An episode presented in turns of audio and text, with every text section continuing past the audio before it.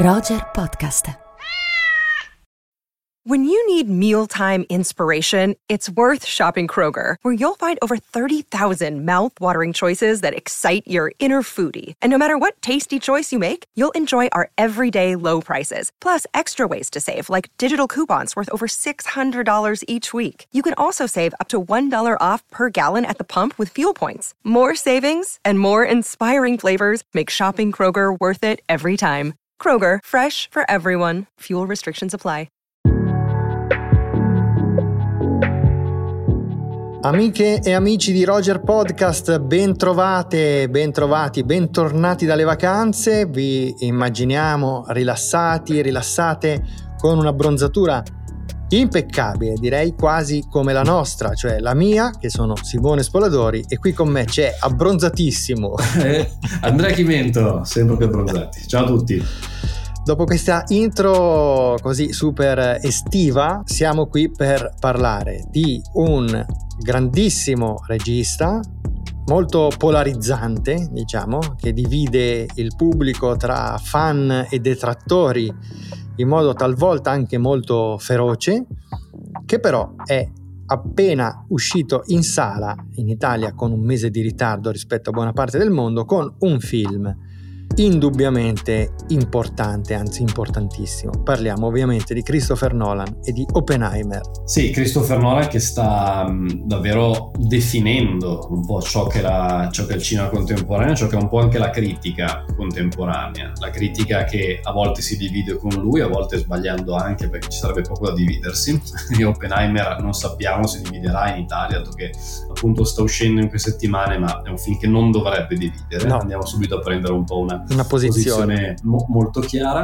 Christopher Nolan che è un regista in cui si sente un po' questa sua doppia nazionalità, diciamo così, lui nasce in Inghilterra ma un genitore inglese, un genitore americano, si percepisce nel suo cinema anche più hollywoodiano una presenza di autorialità europea e viceversa. Io l'ho sempre un po' vista così, quantomeno, non so cosa, cosa ne pensi tu. Basterebbe vedere un backstage a caso di uno dei suoi film recenti per vederlo dirigere scene d'azione gigantesche, colossali, magari sull'elicottero con il megafono che dà le indicazioni, ma in un perfetto completo British. Quindi giacca, gilet, pantalone elegante, spesso l'impermeabile, circondato ovviamente da tecnici in pantaloni corti, felpa, ma lui è sempre assolutamente impeccabile. Questa secondo me è una rappresentazione visiva perfetta di questa sua doppia anima. Un po' la Hitchcock sul set allora.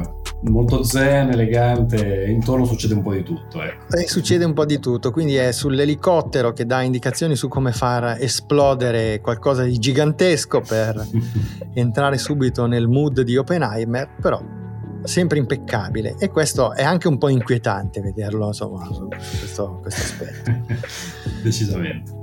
Però è così e Andrea, l'esordio cinematografico di Christopher Nolan avviene con un film intitolato Following che peraltro eh, verrà adesso eh, rilasciato, ridistribuito o forse in Italia in realtà distribuito al cinema per la prima volta, film del 1998 che adesso in occasione dell'uscita di Oppenheimer tornerà in sala.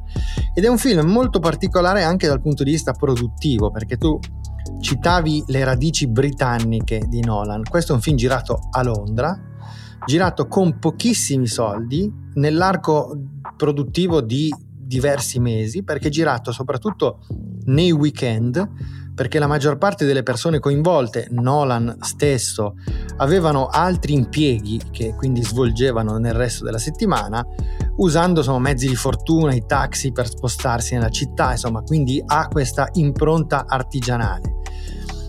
Eppure troviamo tantissimo di quello che sarà il Nolan successivo. Sì, guarda, questo è un film che mi sembra un film sull'ossessione un film sull'ossessione perché, innanzitutto un po' di trama, qui siamo di fronte al protagonista che è uno scrittore, no? in cerca di ispirazione, un'ispirazione che non gli arriva e quindi inizia a seguire, appunto, to follow le persone per vedere qualcosa che possa in qualche modo invogliarlo a scrivere, portarlo in qualche modo verso questa direzione. L'ossessione dell'arte, in questo caso, di trovare un, un qualcosa che possa rendere il suo protagonista soddisfatto magari della sua vita. Mi sembra un'ossessione che paradossalmente non è così distante, chiaramente in piccolo rispetto a quella di Oppenheimer. No, certo. Mi sembra un'ossessione che sia un po' il genere pronto a esplodere per un regista che poi, tra l'altro, film eh, girato appunto con pochi mezzi, dicevi, film 16 mm in bianco e nero. Breve come durata, questo invece Oppenheimer non è, poi ne parleremo, però ci sono tanti davvero collegamenti non solo con la poetica di Nolan in generale, come dicevi giustamente, ma forse anche con l'ultimo film. Sì, un altro aspetto che se vogliamo collega i due film e che ritroviamo anche in altre opere di Nolan è la rappresentazione di una certa ambiguità morale. Certo. Che in Oppenheimer è forse l'elemento centrale e magistralmente scritto. Però l'idea che ci siano dei, dei personaggi che si muovono lungo un, insomma, un crinale indecifrabile tra l'essere personaggi considerati e considerabili come positivi e l'essere invece degli elementi negativi. Assolutamente, aspetto che poi ambiguità che troveremo ad esempio anche in The Prestige, in altre pellicole di cui parliamo, e che sembra davvero essere appunto il germe no? di quella poetica nolaniana che si trova qui e poi forse esploderà un po' più avanti. Beh, non molto più avanti perché Andrea probabilmente la, la summa della poetica nolaniana, ma anche come dire, un testo ricchissimo, mh, mm, ricco di, di significati, di stratificazioni che vanno indubbiamente anche al di là delle intenzioni del suo autore, ma un film di un'importanza teorica eh, eccezionale è il film successivo, due anni dopo, Memento. Ritroviamo tutte le cose che abbiamo detto fino adesso, no? l'artigianalità, ritroviamo l'idea delle, dell'ambiguità morale, però c'è per la prima volta un tentativo che sarà poi forse la vera ossessione di Nolan. Eh, a proposito appunto di ossessioni, cioè quella di riuscire in qualche modo a mostrare una dimensione invisibile che è il tempo. Come si mostra il tempo? Memento in qualche modo ci riesce. Devo credere in un mondo fuori dalla mia mente. Devo convincermi che le mie azioni hanno ancora un senso, anche se non riesco a ricordarle. Devo convincermi che quando chiudo gli occhi il mondo continua a esserci. Allora, sono convinto o no che il mondo continua a esserci? C'è ancora? Sì.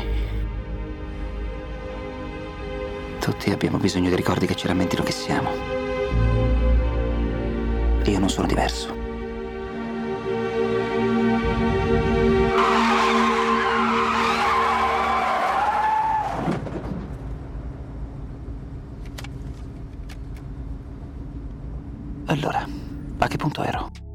Sì, è un film eh, importantissimo perché per me segna proprio una cesura, no? una sorta di possibile fine del cinema postmoderno, perché il cinema postmoderno aveva dato vita a questi puzzle narrativi estremi, mescolando avanti e indietro il tempo sempre di più, un po' la Tarantino per capirci.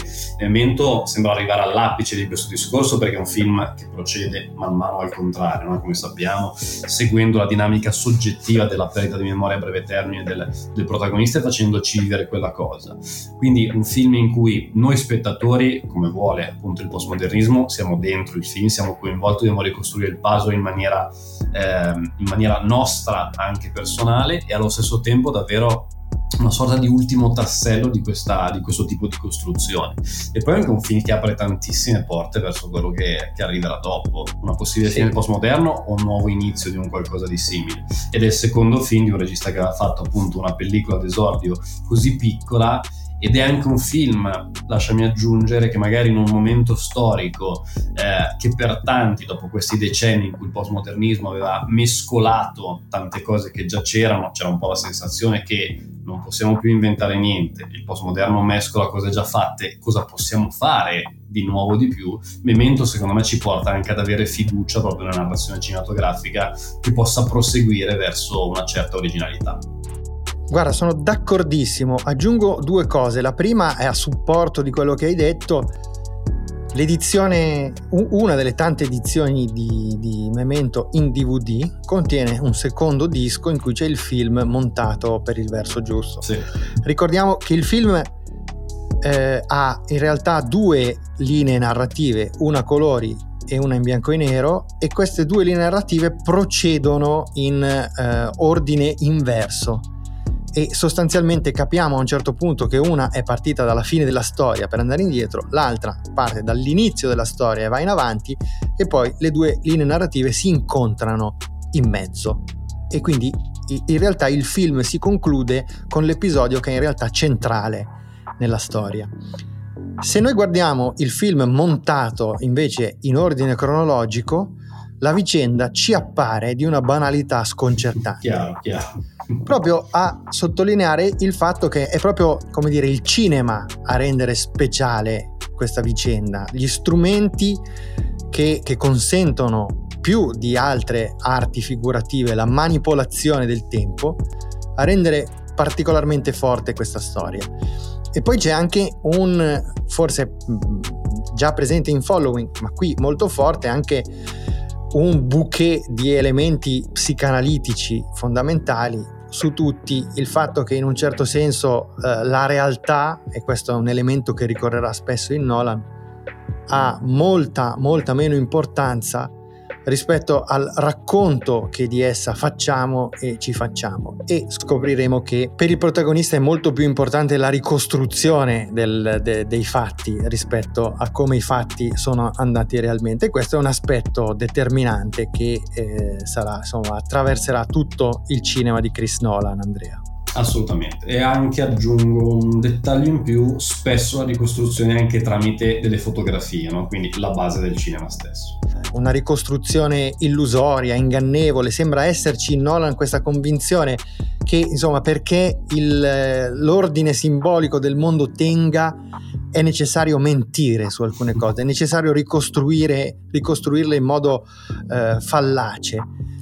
In Insomnia questo aspetto è centrale. Insomnia che è un remake di un film norvegese uscito qualche anno prima, per la prima volta Chris Nolan si trova a dirigere de- degli attori eh, grandissimi, attori come insomma, Guy Pearce o Carrie Ann Moss sono sicuramente degli attori importanti, ma in Insomnia ecco che Chris Nolan si trova a dirigere Al Pacino e Robin Williams. Le motivazioni sono fondamentali, Will. Tu cosa hai visto attraverso la nebbia? Perché io ho visto molto bene. Ti ho visto prendere la mira. Lascia stare, non funziona, Finch. E sparare in petto al tuo collega. Oh, pensa. Gli ho sentito dire vattene via. Perché? C'entra per caso quell'indagine in corso degli affari interni? La tensione nel tuo dipartimento? Dovrei farmela sotto. Ti dico solo come appaiono le cose. E forse immagino anche quello che si prova. Tu cosa hai provato quando ti sei accorto che era App? Colpa? Sollievo? Sì, questo è un film su cui onestamente quando l'ho visto mi sono un po' chiesto il perché Nolan l'abbia fatto, no? perché durante la sua carriera, io dico subito, per me siamo di fronte a uno dei più grandi registi viventi. Però è un po' particolare come mia percezione che ci sono diversi film di Nolan che a me non entusiasmano, che a volte non mi piacciono quasi però ci sono appunto 5 film, 5-6 film davvero giganteschi, quindi chiaramente non solo compensano. Si compensano. Altro che, altro che, anzi la bilancia pende di là. Insomnia, secondo me è un, è un, thriller discreto, cioè non è che sia un brutto film, però è un film in cui, non so, perdo un po' quella, quella potenza anche concettuale che non aveva messo anche in following, soprattutto in Memento. È un film che ha una bellissima fotografia, insomma, proprio una bella estetica, però mi sembra un po' un thriller come altri, cioè un film che si dimentica un pochino, so, dire dimenticarsi con Insomnia sembra un gioco un po' brutto che sto facendo, ma è un po' questa la sensazione. È un film che serve probabilmente a Nolan anche per accreditarsi presso un certo tipo di produzioni, come dimostra insomma quello che viene subito dopo, però è anche un film che contiene degli spunti interessanti mm, legati a questa idea dell'esplorazione della, eh, della, mm, della, mente, dei meccanismi di, di, autocensura e di ricostruzione dei fatti. Certamente dal punto di vista della forma narrativa, che è l'aspetto su cui Nolan ha lavorato di più negli anni, proprio per raggiungere questa possibilità di far vedere il tempo, questo è il film forse diciamo, più eh, debole e più tradizionale. Tradizionale per certi versi, forzatamente lo è anche Batman Begins, essendo di fatto un blockbuster, il reboot di una saga. Però Andrea, la prima ora di Batman Begins è davvero un gioiello, cioè il modo in cui Nolan approccia l'uomo pipistrello, insomma ne parlavamo anche prima confrontandoci in fuori onda, completamente diverso rispetto all'operazione che aveva fatto un, uh, più di un decennio prima, cioè nel 1989 eh, Barton, a cui era evidente che del personaggio di Batman gliene importasse poco, fosse insomma diciamo più interessato ai villain e ad altre, altre cose. Invece Nolan lo prende molto sul serio, l'uomo pipistrello.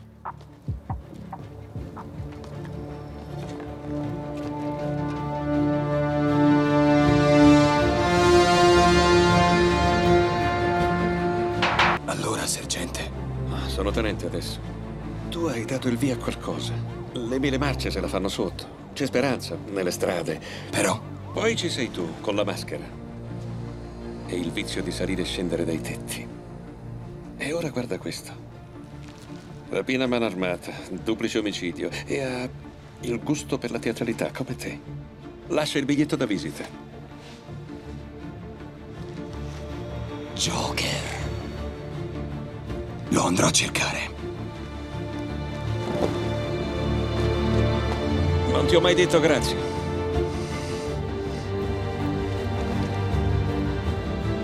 E non dovrai mai farlo.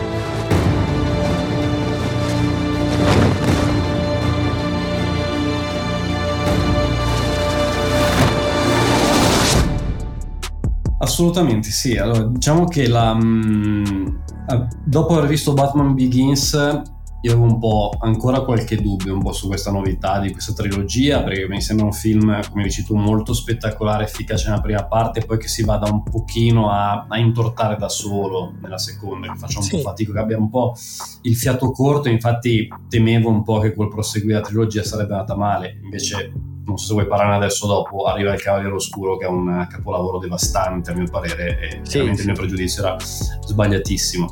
Diciamo che c'è molta molta questa come dire, urgenza ecco, che Nolan ha nel voler appunto approfondire così tanto il personaggio di Batman, le motivazioni e quant'altro, forse andando anche un po' oltre quel tema delle arti marziali, dell'addestramento, andando forse anche un po' di più di quello che serviva per rendere Batman Begins, intendo, un po' più, un po più godibile. Ecco. Sì, qui secondo me i problemi maggiori derivano da un, da un, cattivo, da un villain che non è eh, all'altezza del compito, non per colpa di Liam Neeson che lo interpreta, ma proprio per colpa della scrittura e della sceneggiatura. Rasal Ghul che eh, torna poi a Gotham City con l'idea di eh, spazzarla via con questa sorta di nuovo diluvio universale è un personaggio decisamente eh, poco credibile, poco funzionale. L'altro problema secondo me risiede nelle scene d'azione che spesso sono un po' confuse, un po' caotiche, probabilmente Nolan, diciamo così, non ci ha ancora preso la mano, lo farà in maniera eh, decisamente più soddisfacente eh, dopo. Rimane però eh, una prima ora, come dire, mh, affascinante, cioè il tentativo di rendere credibile un personaggio certo. che ha ben poco di credibile, no? cioè certo. un miliardario che di notte quasi per hobby picchia a mani nude i malviventi per le strade di Gotham City è un'operazione eh, insomma notevole che poi ci fa intuire che ci troviamo davanti a un grande regista questa intuizione viene confermata dal film successivo 2006 The Prestige Sparmi no, non posso avanti ma come hai fatto? magia Eseguirò questo numero in un modo mai visto prima al mondo. Al pubblico è piaciuto? Questo trucco è strepitoso. Un vero mago cerca sempre di inventare qualcosa di nuovo. Qualcosa che faccia restare perplessi gli altri maghi. Suppongo tu abbia un trucco simile. Ce l'ho e come. È il trucco per cui sarò ricordato. The Prestige che è un, un, bellissimo film, so che per tanti è proprio il capolavoro di Nolan, tra i massimi in assoluto, cioè per me non sarebbe tra i primi, tra i primi tre. Siamo d'accordo. Forse neanche tra i primi cinque, ti dico però è un, è un film eh, assolutamente per cui ho soltanto parole positive, diciamo, forse per gli altri no di più, ma no, è un film ehm, molto bello che parla molto di quel tema dell'ossessione, ossessione che nasce da una sfida tra questi due maghi illusionisti e, e che porterà a rendere diciamo, questa rivalità ancora più estrema dopo la morte della moglie di uno dei due, il tema in qualche modo anche della, della vendetta, del, del voler superare i propri limiti, mi sembra un film molto ben scritto, tra l'altro oltre a Christopher Nolan qui in fase di sceneggiatura, ma come per altri film precedenti c'è anche il fratello Jonathan Nolan che poi prenderà una strada, una strada sua, però mi sembra importante no? questa presenza sì. del fratello in questo, in questo, copione e mi sembra un film molto nolaniano, dove sta la realtà, dove sta l'illusione di cosa possiamo fidarci, quanto il cinema è in se stesso una magia e qui portiamo anche Nolan a essere un po' una sorta di Méliès contemporaneo, no? a essere il grande illusionista del cinema contemporaneo. Spesso viene paragonato a Kubrick eh, a volte in termini eh, qualitativi, a volte invece per dire cerca di essere Kubrick ma non ci arriva. Kubrick non mi sembra onestamente il, più importante, il più azzeccato paragone per Nolan. Io ci vedo più qualcos'altro, però chiaramente un po' magari l'ambizione e il respiro di certi film di Nolan fanno pensare a Kubrick. Però mi sembra proprio che si prendono altre traiettorie, ma parere mio. Sono d'accordo con te, secondo me poi di Kubrick manca insomma, lo spessore eh, filosofico che attraversava la sua opera. Questo è un aspetto che probabilmente in Nolan non c'è eh, io trovo che da un certo punto in avanti, e The Prestige probabilmente non è ancora assimilabile a questo discorso, i film di Nolan riescano a diventare un, un oggetto abbastanza unico nella storia del cinema contemporaneo, cioè dei blockbuster giganteschi e allo stesso tempo molto intimi, cioè che riescono, soprattutto utilizzando insomma, un impianto metaforico, ad esplorare dei, insomma, dei temi, dei risvolti, dei, dei sentimenti molto intimi e profondi. Ne parleremo dopo con Inception e Interstellar, ad esempio, che non è detto che siano eh, sempre limitabili a ciò che sembrano. Certo, certo. Ma poi ne parleremo. Eh, questo era The Prestige. Dopo, Andrea, l'hai definito tu un capolavoro devastante. C'è Il Cavaliere Oscuro del 2008, un film insomma, strepitoso e, e circondato insomma, da, da un'aura che per tanti aspetti lo rende un film indimenticabile.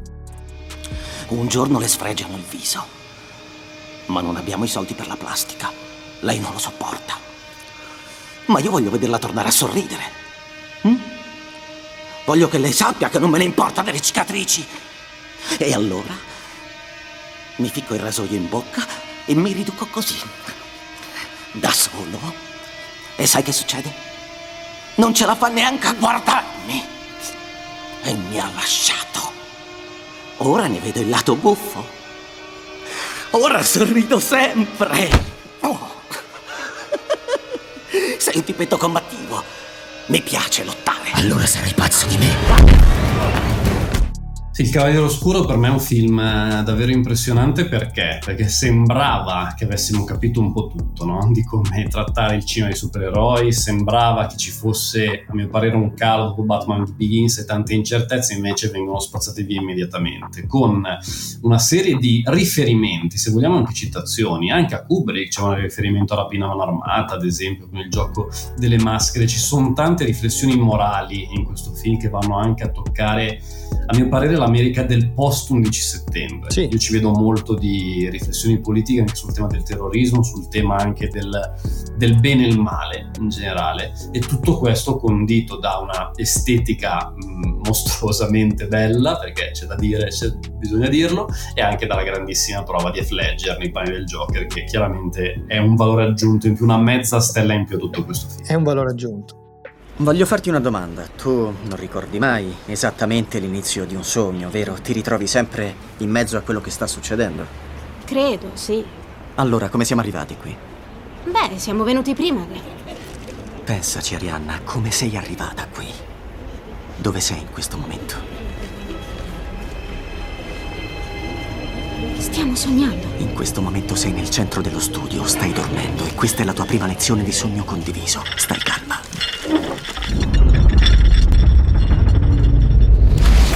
Se è solo un sogno, perché...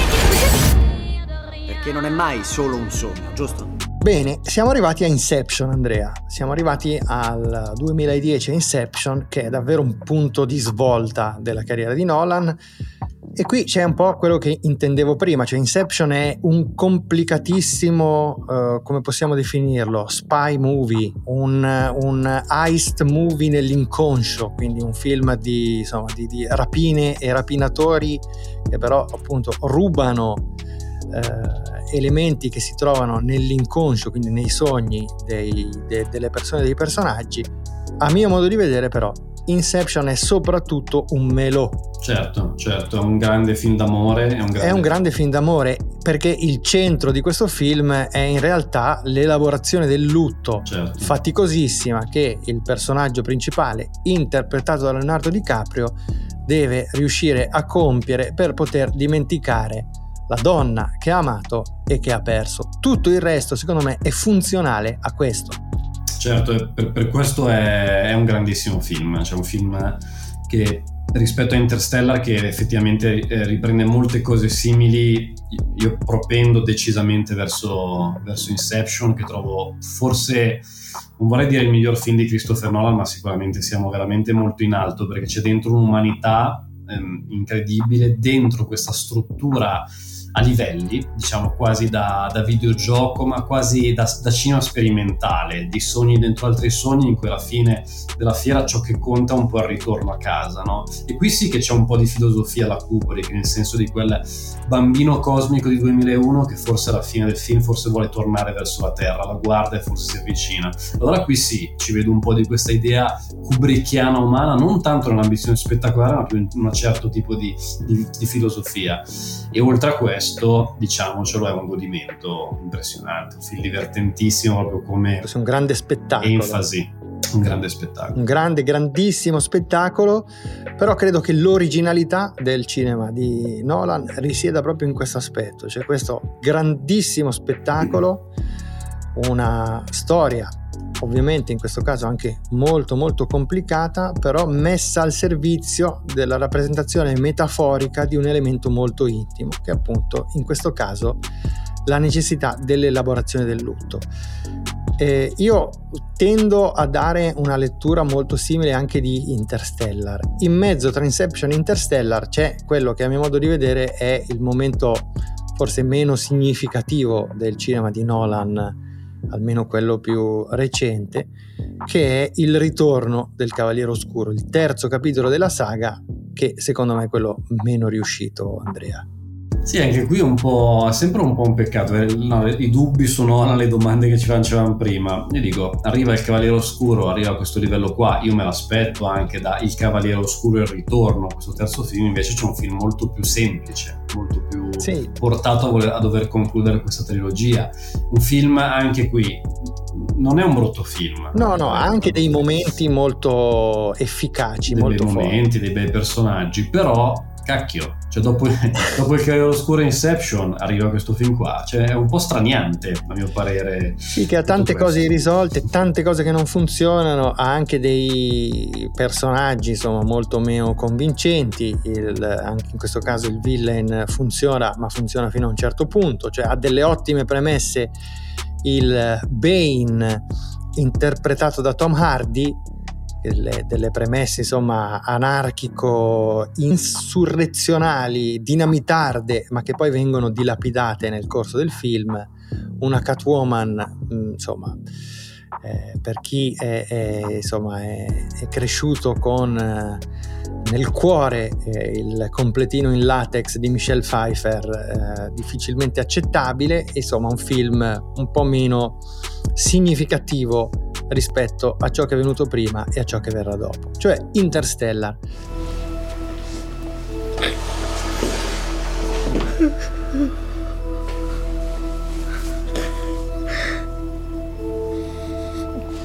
Gli hai detto che io amo l'agricoltura.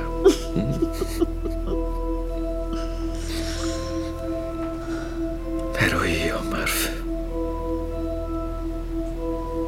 Ero io il tuo fantasma. Sì, lo so. Ma non mi volevano credere. Pensavano che avessi fatto tutto da sola. Ma Io sapevo chi era.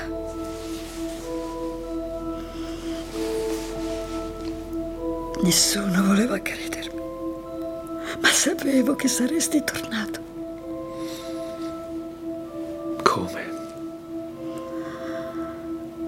Perché il mio papà me l'aveva promesso.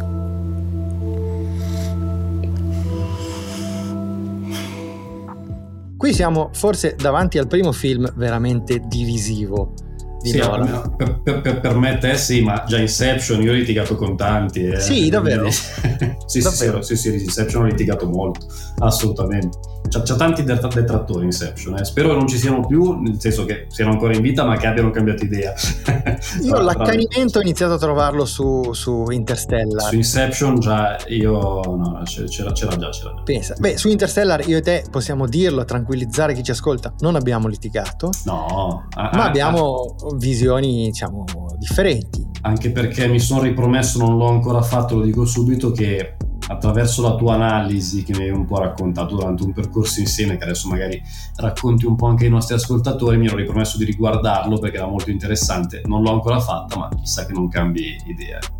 Sì, così come tendo a leggere Inception come un melò, vedo Interstellar come un grandissimo film sulla relazione padre-figlia e sulla necessità del perdono, cioè la sequenza fondamentale di Interstellar è quella in cui nel finale del film un- una figlia anziana si ritrova davanti il padre giovane in carne e ossa, questa cosa è possibile soltanto attraverso i complicatissimi salti spazio-temporali di cui il film è pieno, però eh, insomma questa donna si trova davanti il padre che ha la fisionomia che aveva quando molti molti anni prima l'aveva abbandonata. Non è cambiato, se lo ritrova davanti così e lì riesce a perdonarlo e a congedarsi da lui.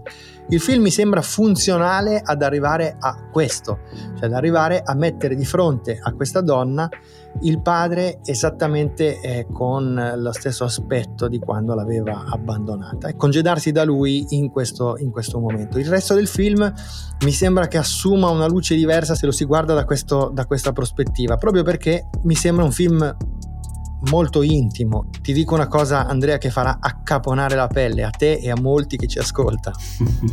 Ma è un film che andrebbe guardato, secondo me, come si può guardare un film di René, come si può guardare eh, l'anno scorso a Marienbad.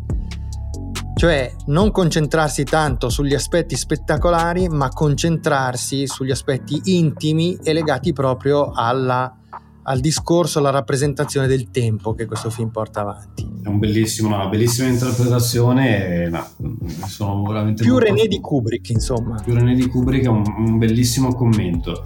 Do- dopo questo tuo commento non dico le mie perplessità che ho su Interstellar. No, no, ma dille, dille invece. No, ma mm, sono, sono molto più basilare, ce lo trovo un film che ha dei, dei grossi problemi di, di ridondanza innanzitutto e di un'altalena di sequenze riuscite, altre molto meno, a mio parere un po', un po' troppo presente. L'ho trovato anche un film un pochino autoreferenziale, cioè, ci vedo un po' tanto di Nolan, di Inception, di cose già un po' dette e di un po' troppi spiegoni, per carità. Nolan ama anche spiegare. Questo è l'aspetto intollerabile, sì, sono d'accordo con Però te. Interstellar veramente a volte esagera un po', però Eh beh, c'è un momento in cui su- insomma, sull'astronave diretta verso la ricerca di nuovi mondi abitabili, eh, un ingegnere aerospaziale spiega a un altro che cos'è un wormhole Sì, sì, sì. E, e questo ha veramente i tratti del, insomma, della pagina Wikipedia. dell'improbabilità. Esatto. Esatto. E, e però, insomma, è un film che ha sicuramente anche dei tratti molto suggestivi. Ha un inizio, eh, questo, insomma, l'inizio molto, insomma, l'inizio distopico, molto suggestivo e affascinante. Effettivamente ha tante cose improbabili, no? Anche quella base segreta della NASA trovata quasi per caso all'interno di un bosco. Ci sono tanti aspetti improbabili. Se lo si prende alla lettera è un film che probabilmente sotto tanti aspetti non sta in piedi. Il mio invito è di non prenderlo alla lettera, semmai di prendere alla lettera Dunkirk, che è il film successivo, che è un film perfetto.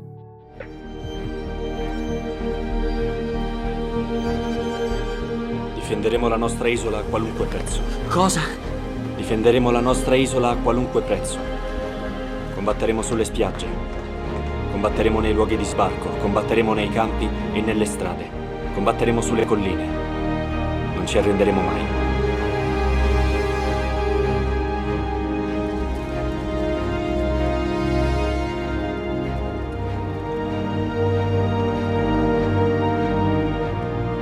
E persino se quest'isola o una gran parte di essa fosse soggiogata o affamata, il nostro impero d'oltremare, armato e difeso dalla flotta britannica, condurrà avanti la lotta. Finché, a Dio piacendo, il nuovo mondo con le sue risorse e la potenza non giungerà al salvataggio e alla liberazione del vecchio mondo.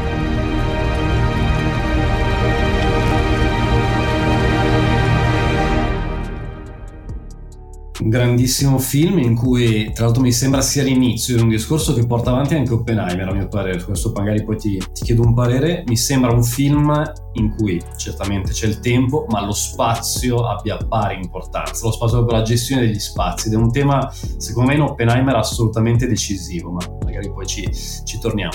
La storia di Dunkirk la, la conosciamo tutti, insomma il film è molto visto, molto noto, chiaramente tutto quello che concerne quell'episodio della seconda guerra mondiale, ma soprattutto la scelta di Nolan di dividere, diciamo così, alternando tre spazi, appunto, il la spiaggia, il mare, il cielo, quindi diciamo terra, aria e acqua e ci sarà anche il fuoco, però a un certo punto nel corso del film ce n'è tanto, ma soprattutto nel, nel finale, quindi è un film molto anche sul, sul, gioco degli elementi, sull'alternanza, un film che gioca in maniera magnifica sul sonoro, ecco ne approfitto di questo sì. film per parlare anche un po' del sonoro in Nola, spesso con la colonna sonora di Zimmer o adesso anche con un nuovo compositore altrettanto bravo, però c'è proprio un battere sonoro che diventano magari passi dei soldati poi sembra il battito del cuore stesso, cioè c'è un gioco sì. in cui l'aspetto sonoro, ed è così anche in Oppenheimer, infatti scegliete una sala con un grande sonoro, è assolutamente centrale e questo è un gran film, c'è poco da fare, Dunkerque è veramente tanta roba.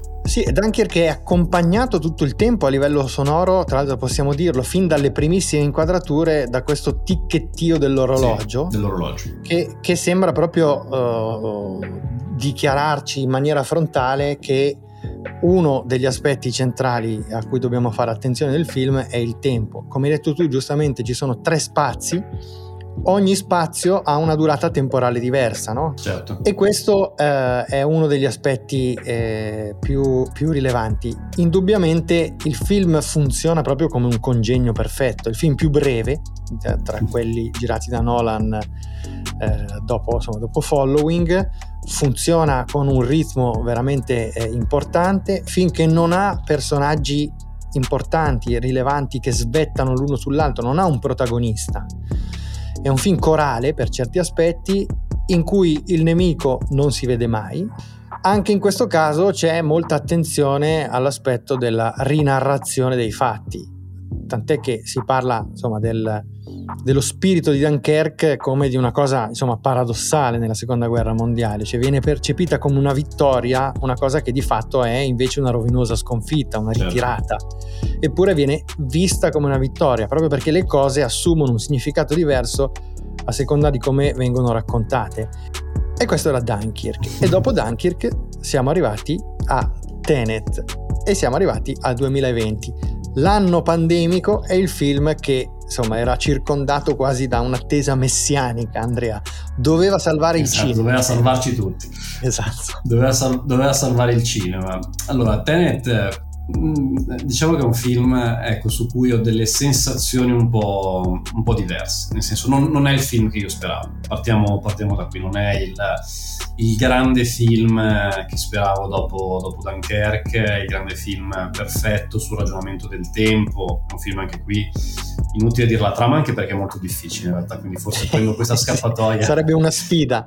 Sarebbe una sfida raccontare la trama, un film che come memento, diciamo così, viene dietro nel tempo, ma quello lo fa con il linguaggio cinematografico, qui invece si segue una pista come se la cinepresa iniziasse appunto come con una moviola ad andare appunto al, al contrario. Lo sto dicendo molto male, ma per capirci i nostri ascoltatori che conoscono il film sanno di cosa sto parlando. Non è il film che speravo, onestamente, non è il film che speravo perché non è un film in cui mi sembra che torni tutto. Però dall'altra parte è un film molto molto profondo È un film emotivamente molto forte, è un film molto umano, a mio parere, Tenet. Secondo me segue quella scia di Inception e di Interstellar, perché si arriva a quel discorso lì. Per arrivarci c'è un po' troppo caos, ancora di più di quello che chiaramente un film come questo sia lecito chiaramente aspettarsi Sì, ecco, sì. Da, da lui. Però ci sono davvero dei passaggi un po' macchinosi, mi sembra, in cui Nolan forse per la prima volta perda un pochino le redini del suo film. Detto questo, è un film che io consiglio e che apprezzo, non è il capolavoro, a mio parere, che, che volevo.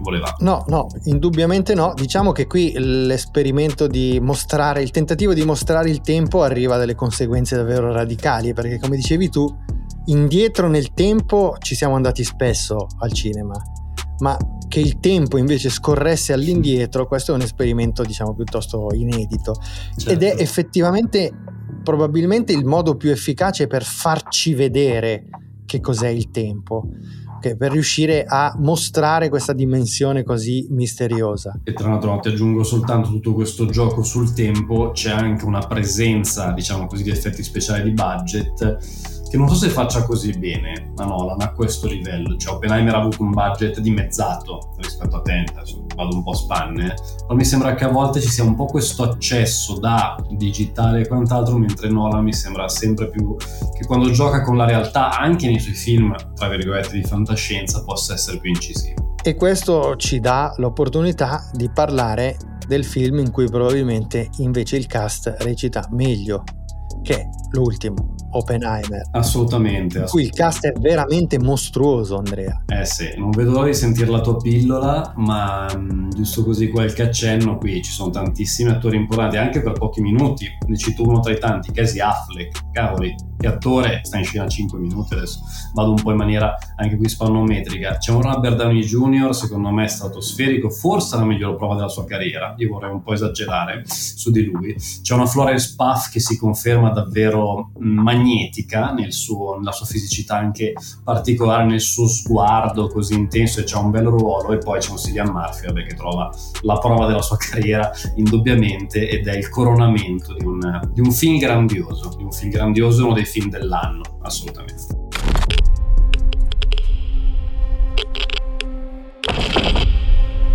È un'emergenza nazionale. Detonatore carico.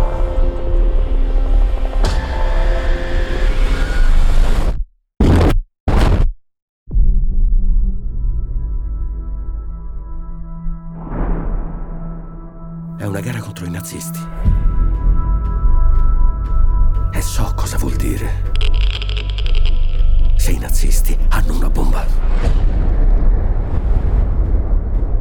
Hanno 12 mesi di vantaggio. 18. E lei come fa a saperlo?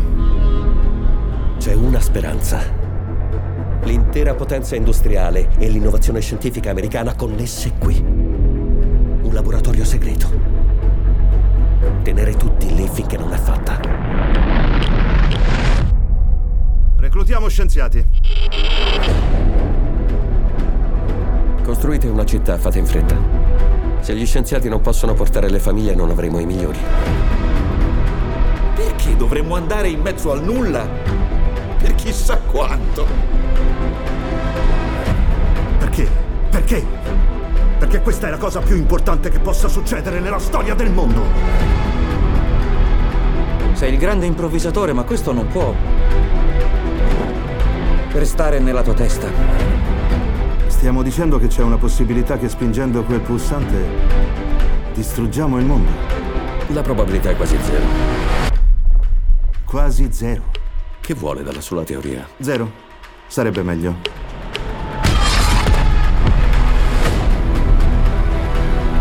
È questione di vita o morte. Ma io posso fare questo miracolo. La guerra mondiale finirebbe. I ragazzi tornerebbero. Allora è fatto. Il mondo ricorderà questo giorno. Il nostro lavoro garantirà una pace che l'umanità non ha mai visto. Finché non faranno una bomba più potente. Lei è l'uomo che ha dato loro il potere di distruggere se stessi. E il mondo non è pronto.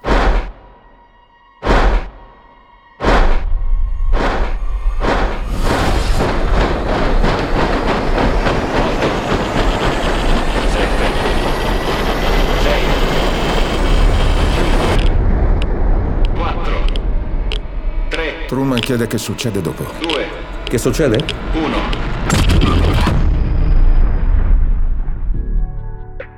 Poco dopo la metà di Oppenheimer, circa dopo due ore, esplode la bomba. È il 16 luglio del 1945 e nel deserto di Los Alamos avviene la detonazione del primo ordigno nucleare della storia. Ed è una scena veramente, veramente emozionante.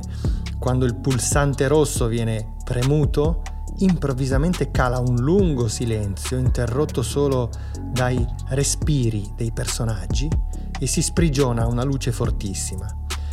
Ma fateci caso, il fotogramma in questi secondi è riempito soprattutto da volti e da sguardi, perché nonostante lo spettacolo dei 70 mm e dell'IMAX, Oppenheimer è soprattutto un film di volti e di sguardi, di visi enormi che riempiono lo schermo. Questa è la scena più potente di un film davvero potentissimo, Oppenheimer. Un film biografico, narrativamente scomposto, come è tipico, come tradizione di Nolan, ma con il passo furibondo di un thriller è un film che riesce anche a farci percepire la forza invisibile e misteriosa della natura che Robert Oppenheimer tenta in qualche modo di, di liberare atomi, particelle, eh, immagini astratte, pulviscoli, il fuoco, la pioggia che fa cerchi in una pozzanghera. Questo film riesce davvero a mostrarci l'invisibile e a rendere evidente ciò che è latente.